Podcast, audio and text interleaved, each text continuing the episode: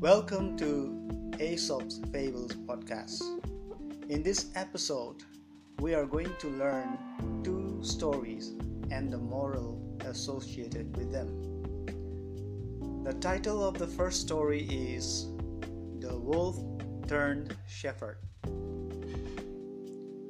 A wolf, finding that the sheep were so afraid of him that he could not get near them, disguised himself in the dress of a shepherd, and thus attired approached the flock. As he came near, he found the shepherd fast asleep. As the sheep did not run away, he resolved to imitate the voice of the shepherd. In trying to do so, he only howled and awoke the shepherd. As he could not run away, he was soon killed. The moral of the story is those who attempt to act in disguise are apt to overdo it. The title of the second story is The Stag at the Pool.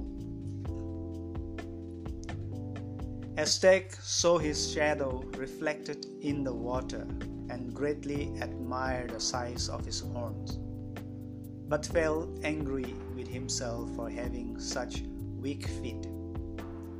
While he was thus contemplating himself, a lion appeared at the pool. The stag betook himself to flight and kept himself with ease at a safe distance from the lion until he entered a wood and became entangled with his horns. The lion quickly came up with him and caught him. When too late, he does reproach himself Woe is me! How have I deceived myself? This feet, which would have saved me, I despise, and I gloried in these horns, which have proved my destruction. The moral of the story is what is most truly valuable is often underrated.